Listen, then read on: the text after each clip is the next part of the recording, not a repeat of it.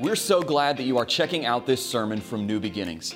Our vision as a church is to become an authentic biblical community that transforms our city and impacts the world with the gospel of Jesus Christ. We do this through gathering in worship, growing through community, giving to the kingdom, and going on mission. We know that one of the greatest blessings of the church is getting to pursue this vision that God has given us together. My hope is that we would get the opportunity to connect with you in person and get you plugged into the life of our church. Also, if you have been blessed by the ministries of New Beginnings, we ask that you would consider supporting us financially. You can do so by clicking on the Giving tab of our website, nbbctx.org. I pray that you are both encouraged and challenged by the scripture today.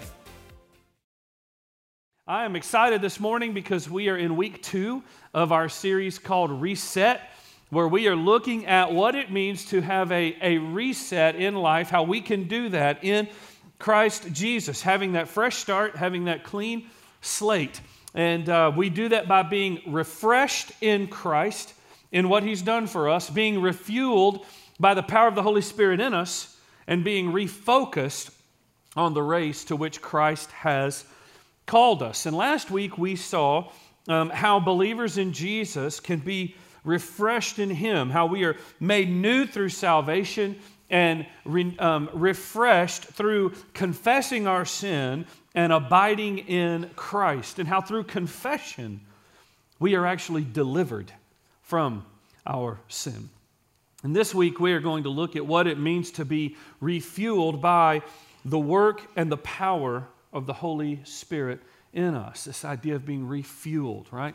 So, about three years ago, my wife and I took our family and we, we went and spent a few days in Colorado. We were leading a missioncation up there to a sister church we were serving. And so um, we went a few days before and just kind of hung out as a family. And it was, it was really great. I don't like going to the beach where it's a thousand degrees. I like going where it's nice and cool. And so we're up there in Colorado. We're up near the Breckenridge area. And what they don't tell you when they send you a flyer about coming to Colorado is uh, you can't breathe up there. There's no oxygen that lives up there in the mountain. And so when you get up there, just walking to your car, it feels like you were just chased by a puma, right? You're just out of breath. And so my wife got this great idea that we were going to go um, hiking. We we're going to go on this trail and go hiking to this mountain lake. Now, if you look at me and you go, he doesn't look like a hiker, you have assessed correctly. And so we, we,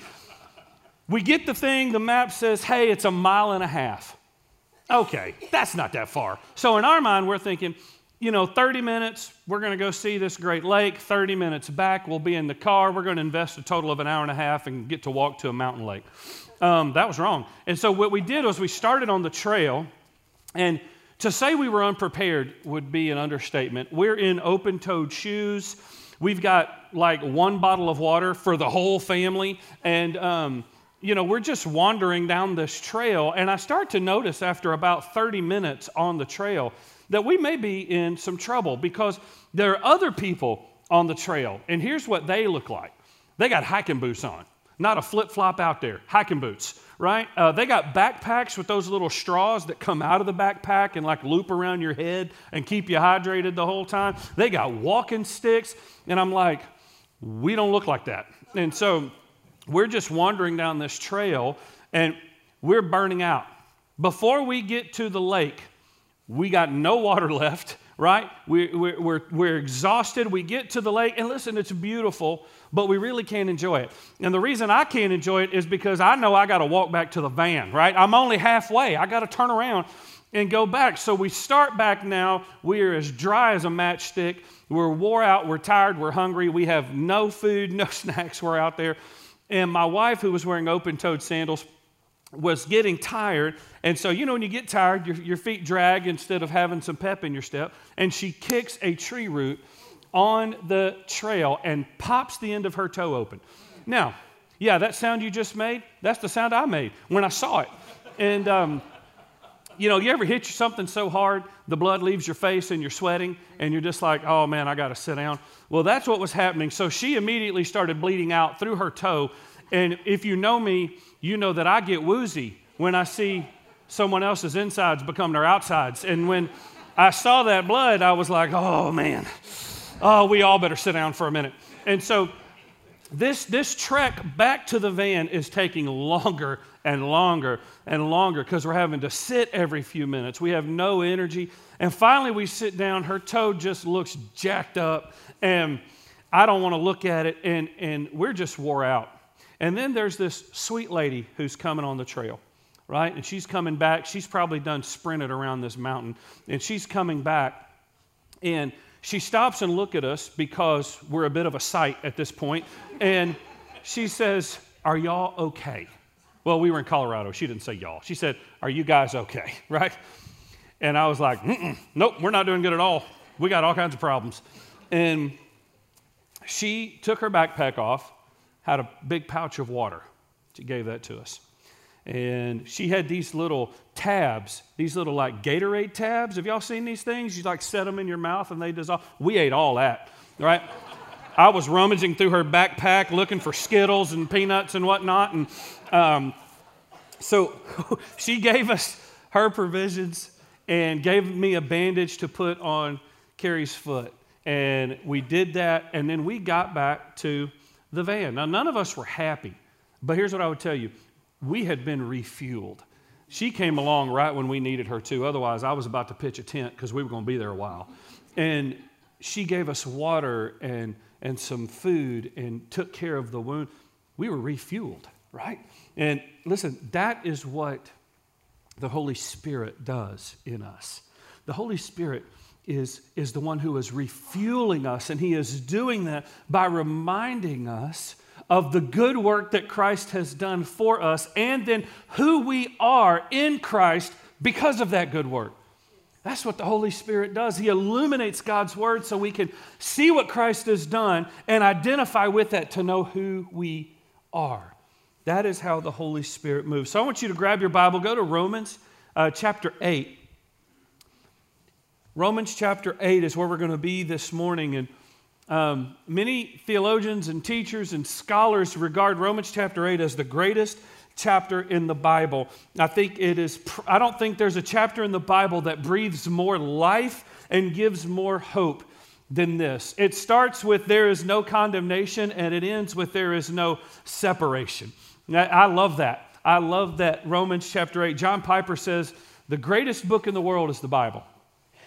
And the greatest book in that book is Romans. And the greatest chapter in that book is Romans chapter 8. And the greatest verse in that chapter is Romans chapter 1. And it says this There is, therefore, now no condemnation for those who are in Christ Jesus.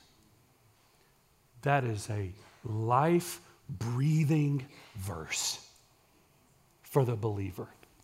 It is one of the most important verses in all the Bible. Why? Because what we see in Romans 8, especially there in verse 1, is God's word teaching us how we should see ourselves through the gospel. Meaning, as people who have received this life altering, life changing good news of Jesus Christ, how do I now view myself and live in the light of that gospel? Now, why is that important?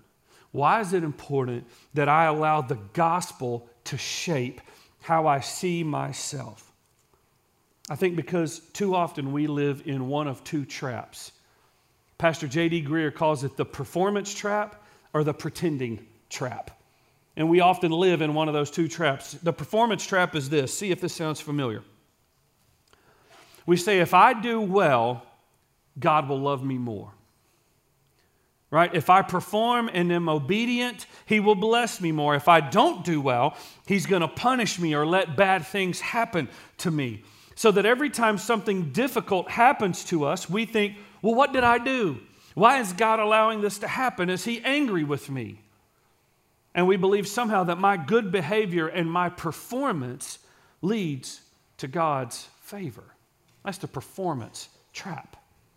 I think many of us are in that trap. There's another one called the pretending trap, and here's that.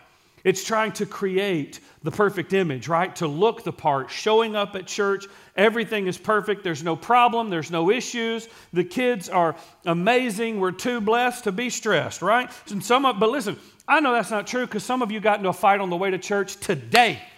This morning, you, you got into an argument. But what happened when you pulled in the parking lot? You got out, you shut the door, kids got in line, and everybody looked, looked apart, right?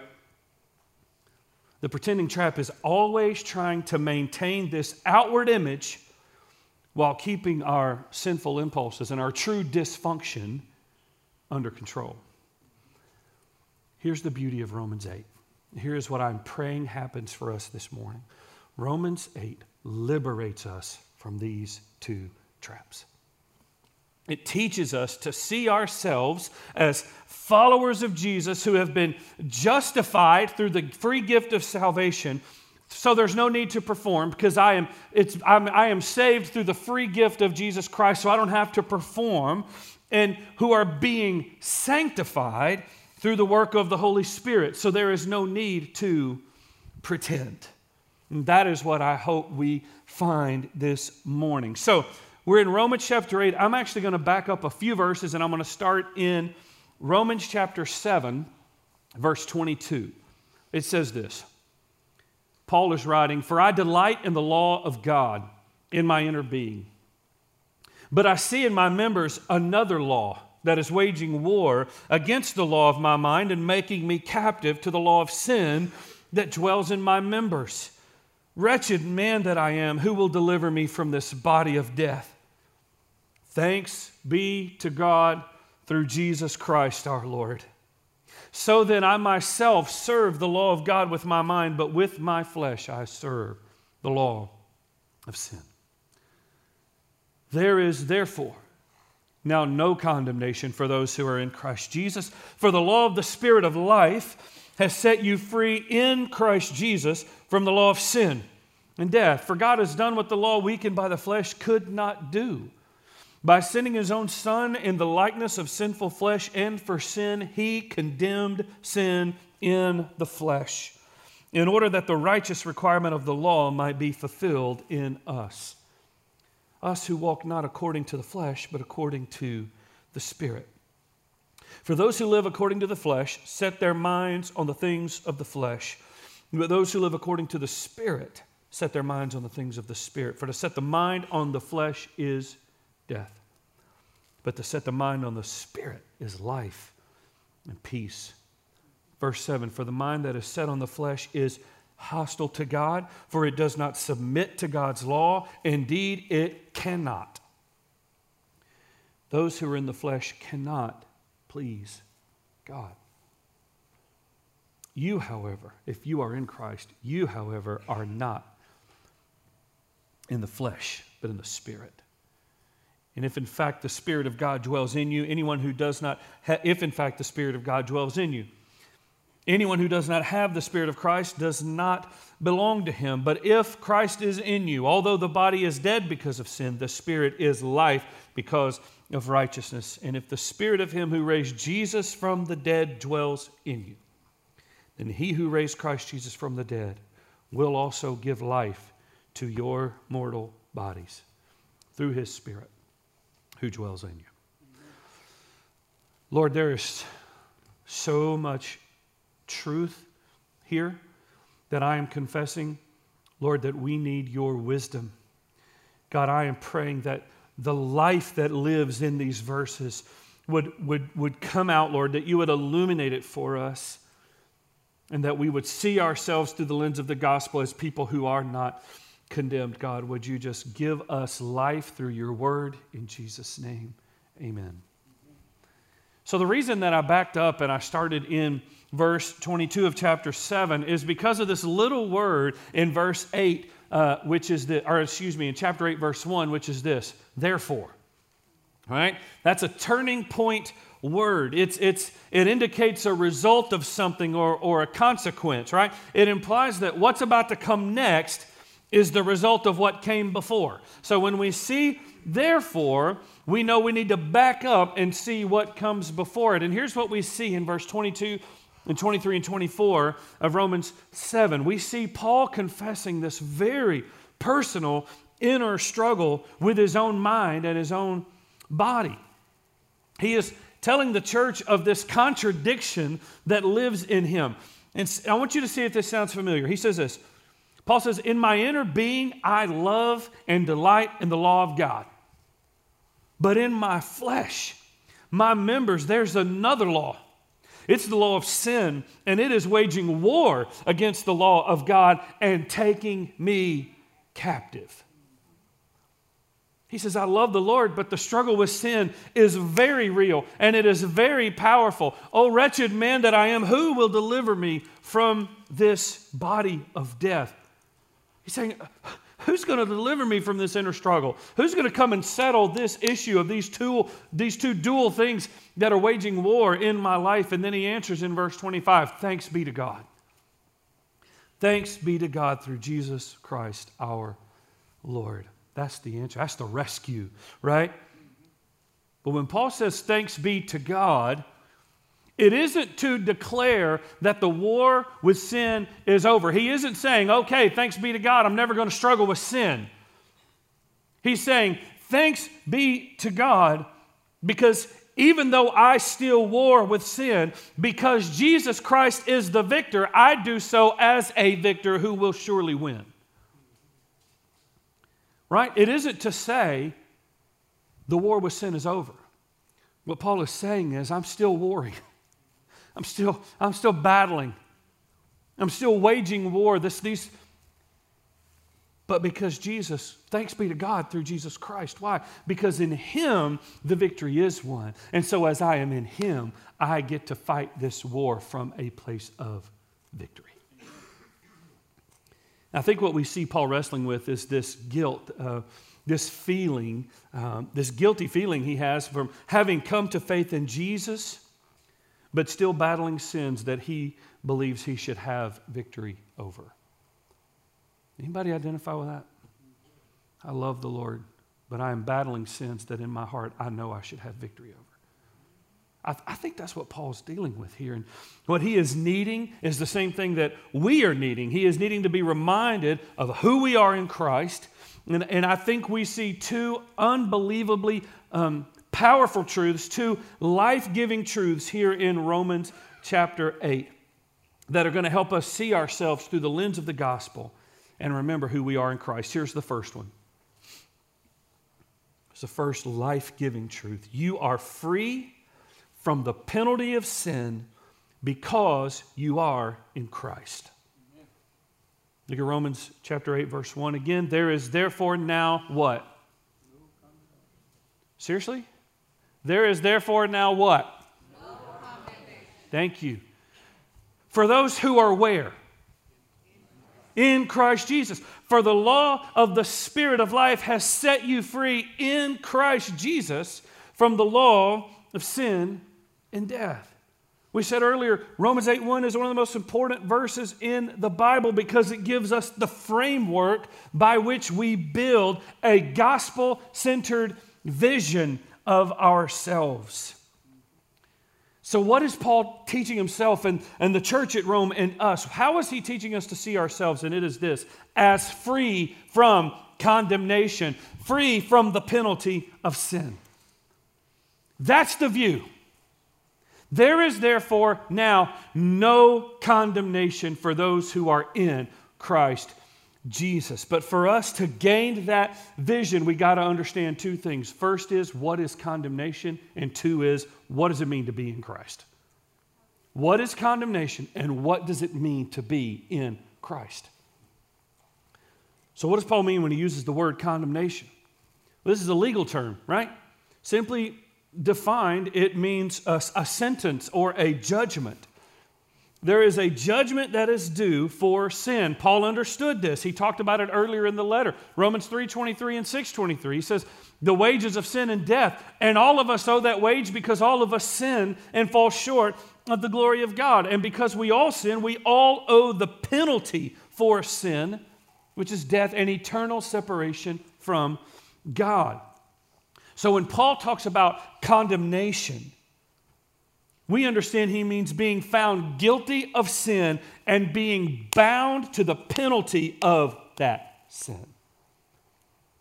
That's what condemnation means. But here he says, there, there's none of that. He says, there is no condemnation. Well, how can that be? How can I be guilty of sin and be bound to the penalty of that sin and yet not be condemned? How can that be true? The answer, I think, is in verse 3 and 4. He says, By sending his own son in the likeness of sinful flesh and for sin, he condemned sin in the flesh in order that the righteous requirement of the law might be fulfilled in us. Here it is God, through Jesus, has condemned sin in the flesh. Listen, my sin, his flesh. That's how you and I stand uncondemned of sin that we are guilty of. When I say you are free from the penalty of sin, it is because that sin has been judged in the flesh of Jesus. So when God's word says he condemned sin in the flesh, you have to read, he condemned my sin in his flesh. That that is why we have to understand what it means to be in Christ. So, if it was the flesh of Christ, the body of Christ, the sacrifice of Christ that has paid the penalty for my sin, what does it mean to be in Christ? I think to be in Christ means this to be spiritually united to and identified with Christ. How are we united to Christ? We are united to Christ in salvation, meaning being born again, meaning I've recognized my sin and need for a Savior and have trusted in Jesus as the Lord of my life. I have been united to Him. Now, so we, we are in Christ by being spiritually united to and identified with. So, how am I identified with Christ? I am identified with Christ through a word called justification. It's a big church word. Justification, which means that in Christ I am justified. Justice has been done. The penalty for my sin, which we know is death, that penalty has been dealt with through the cross of Christ, and I stand before God justified. There's this little uh, New Testament letter called Jude. And at the end of the book uh, of Jude, it's a one page letter. And at the very end of it, the author of Jude is writing, and he is saying, um, Now to him who is able to keep you from falling, speaking of Jesus, and to present you before the throne of God faultless and without blame, to him be glory forever. Now think about that. It is to say that in Christ, I am presented before the throne of God faultless and without blame. That's what it means to be justified. Think of it in terms of scales, right? It means that the scales that once tipped away from me because of the debt I owed now tip in my favor because of the debt Christ has paid. That's what it means to be in Christ, united to Him in salvation and identified with Him in justification. Justice is done on my part because of Jesus. So, believer, listen, your union to Christ through salvation has pronounced a verdict for you, and that verdict is not guilty. That's the verdict that is pronounced for you. There is therefore now no condemnation, not one. God cannot condemn you for a sin that has already been forgiven. If we ever walked in the glory of that truth, it would set us free. Amen. Because too often we walk in a condemnation on ourselves because of sin. Right? We fall and then we settle in under a guilt and a shame that Jesus paid the price for and through him has been removed.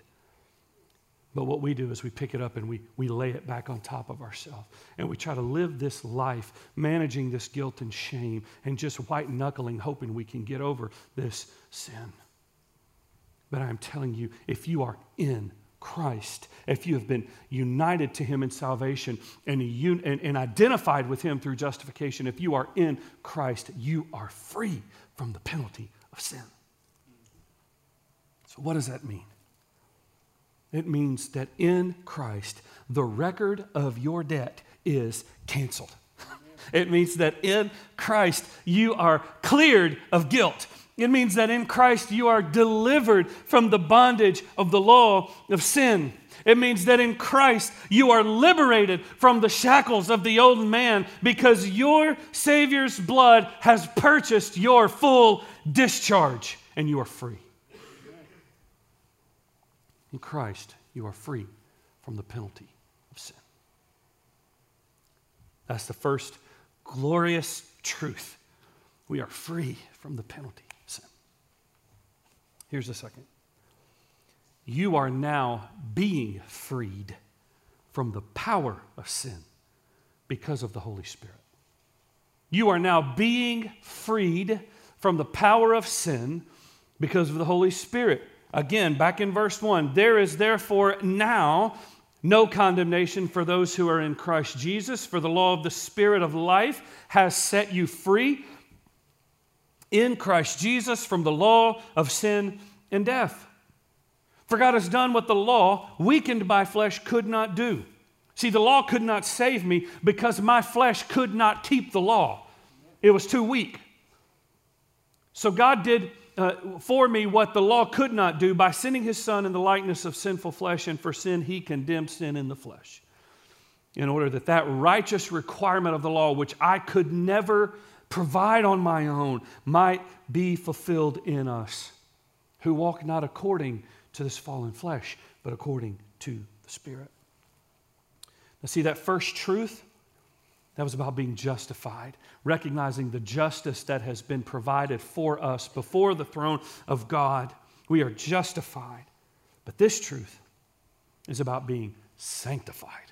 It is about being sanctified, and that is the ongoing work of being freed from the power of sin. And Paul teaches us that is a work that only the Holy Spirit can do. Only the Holy Spirit can free you from the power of sin. That's the process of being sanctified justification and sanctification. It's, it's, it's the other side of the gospel coin, and the two cannot be separated. And listen, these are two of the most beautiful words in all of the Christian language. two of the most beautiful words in all of the Christian language justification and sanctification.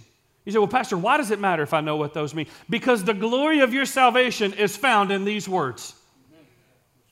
Because in these words, we see how we are saved and how we are being saved, how we are new and how we are being made new, how we are free from the penalty of sin and how we are being freed from the power of sin. One is the seed, the other is the flower.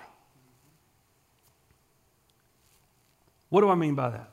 I mean this justification, which is, which is salvation, always leads to sanctification.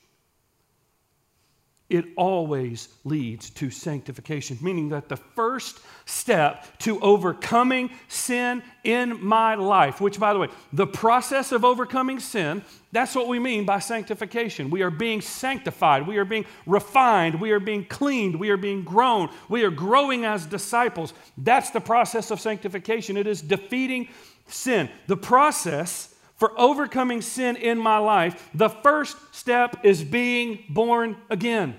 And unless you are justified, born again in Christ, you cannot be sanctified through Christ. Justification always leads to sanctification. Here's where you and I get it twisted sanctification never leads to justification. Ever. What do you mean by that? I mean this. Your best effort to overcome your sin on your own will never lead to your salvation. Never. I am telling you this morning Some of you in this room are laboring and you are exhausted from the labor of trying harder, trying harder, doing better. This is the time. God's going to be happy with me. This is going to lead to the relationship with God. If I can just get myself right. The number of times I hear that nonsense line. If I can just get myself right. Paul, Paul in, in, in, chapter 7 confessed, I can't get myself right. Oh, wretched man that I am. Who's going to deliver me from this body that's trying to fix itself? Thanks be to God through Jesus Christ our Lord. You can't get yourself right. That's the work of, of sanctification. You, you must first be born again. Defeating sin is an evidence of salvation. In other words, forgiveness of sin positions me to defeat that sin. Said a different way, you cannot defeat a sin you have not experienced forgiveness for. You, you can't defeat a sin you have not experienced forgiveness for. That is why we must be justified, freed from the penalty of sin, so that we might be sanctified being freed from the power of that sin in my life. But too often we try to live a good life, right? And do these good deeds and avoid bad deeds, believing, even if we don't say it out loud, believing that these things are going to lead to God loving me more. That's the performance trap. But listen, church, it is being in Christ that sets God's love for you. Not your performance, not your perfection, and not your good works. I read a quote from a pastor named Rankin Wilbourne this week, and listen to what he said. I, I wanted it on the screen because I wanted you to be able to see it. He said this God doesn't love you to the degree that you are like Christ, He loves you to the degree that you are in Christ. And that is 100%. That is a glorious statement this morning. It's liberating, right? Because we believe the lie that says, in order to attain the love of God, I got to be more like Jesus. Why? Because so many relationships in our life are built on our performance. Some of you right now are walking in a lifetime of feeling like the only way you experienced love from your Father is if you performed well, as if you obeyed perfectly.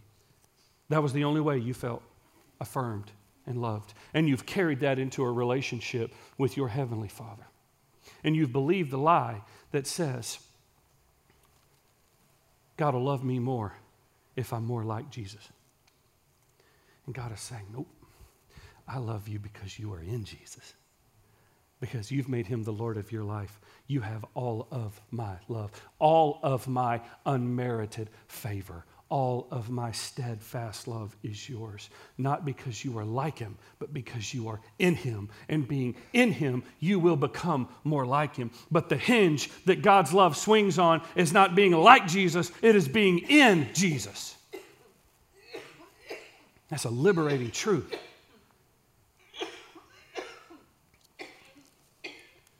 So, because we are in Christ, we have the Holy Spirit. And he does this work of sanctifying me, of setting me free from the power of sin. So, how can I be sanctified? It says, There is therefore now no condemnation. Why? Because the law of the Spirit of life, that's the Holy Spirit, that's the, the, the that's the Spirit, uh, that's His law, that's His work. That law has set me free in Christ Jesus. So that right now, there is no condemnation. In this present moment, and in every moment for the rest of your life that you will call now. So, five minutes from now, when it's another now, in that moment, there is therefore now no condemnation for those who are in Christ Jesus. Meaning, if you are in Christ, you get to navigate from this day until the last day walking without condemnation because right now there is none. I am being freed from the power of sin that once reigned over me. And I fight that battle from a place of victory because I do not stand condemned. Release from the power of sin is It's the necessary complement to forgiveness. What do I mean? It's the next step. If you are forgiven, then you are changed. You will be changed. You are being changed. If you are in Christ, his death releases you from the penalty of sin, and his resurrection through the Holy Spirit starts to release you from the power of sin. So that little by little, the warfare is waged against sin, against the remaining corruption in you, against that indwelling sin and that old man that you must reckon dead and put to death. And little by little, the war is won, which means this sometimes you're going to win, and sometimes you're going to fail. And the next day, you may win and win again and then fail. And then the next day, you may win and win and win again and then fail. But you battle that, you wage that war, not from somebody trying to win, but from somebody who's already won because you are not condemned. Sin loses its power when it loses its ability to condemn you.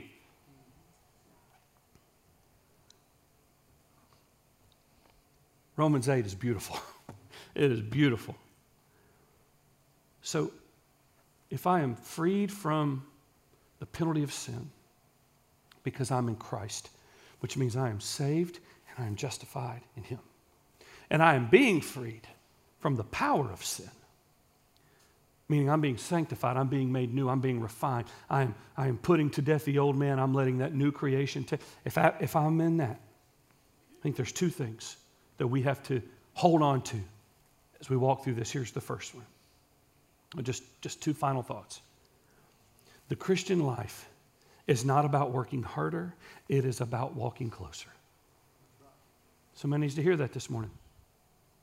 Christian life is not about working harder, it is about walking closer. If anyone is in Christ, he's a new creation. For the law of the Spirit of life has set me free, is setting me free in Christ, which means that victory over sin is bound up in my intimacy and my walk with Jesus. I can look back on my life and map the intimacy of my relationship with the Lord God and with, with Jesus Christ. And as that relationship is where it should be and it is strong, and I am walking with Him, the victory over sin is strong. But as that relationship wanes, as I'm not spending time with Him, as my intimacy with God wanes, do you know what begins to happen? The victory over sin begins to come up. All, all of a sudden, that sin gets harder to defeat. That temptation gets harder to defeat. My eyes get harder to control. My mouth gets harder to control. My thoughts get harder to control. Why? Because the further I am from God, the more I'm having to do that in my own power. It isn't about working harder, it is about walking closer. It's the first thing. Here's the last thing. If you have been set free from the penalty and are being set free from the power of sin, then let me just encourage you with this don't quit. Don't quit. Look at the last two verses of Romans chapter 8. It says this. But if in Christ, but if Christ is in you, verse 10, Although the body is dead because of sin, the spirit is life because of righteousness. And if the spirit of him who raised Jesus from the dead dwells in you, he who raised Christ Jesus from the dead will also give life to your mortal bodies through the spirit who dwells in you. There is a process and a progress of sanctification that will culminate in the glorification of this mortal body. Philippians 1, Paul says this He who began a good work in you will see it through to the day of completion. So this morning, here's my question. It says two questions. One, are you free from the penalty of sin?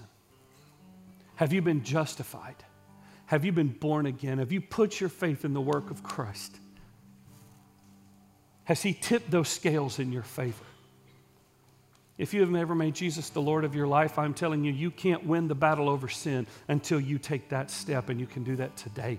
We're going to worship in a minute. We're going to stand, and some of our men are going to be down here, and our wives will be with us. I want you to come, take us by the hand, and we will do that together. If you, if you have done that, then my question is this Are you walking free from the power of sin? Are you walking free from the power of sin? Or would your confession be that there are some sins who have set such a foothold in my life and a stronghold in my life that I do not have victory over them. I'm experiencing more defeat than I am victory. And I need to remember who I am in Christ and what He has done for me, and that there is no condemnation. That's all right, too.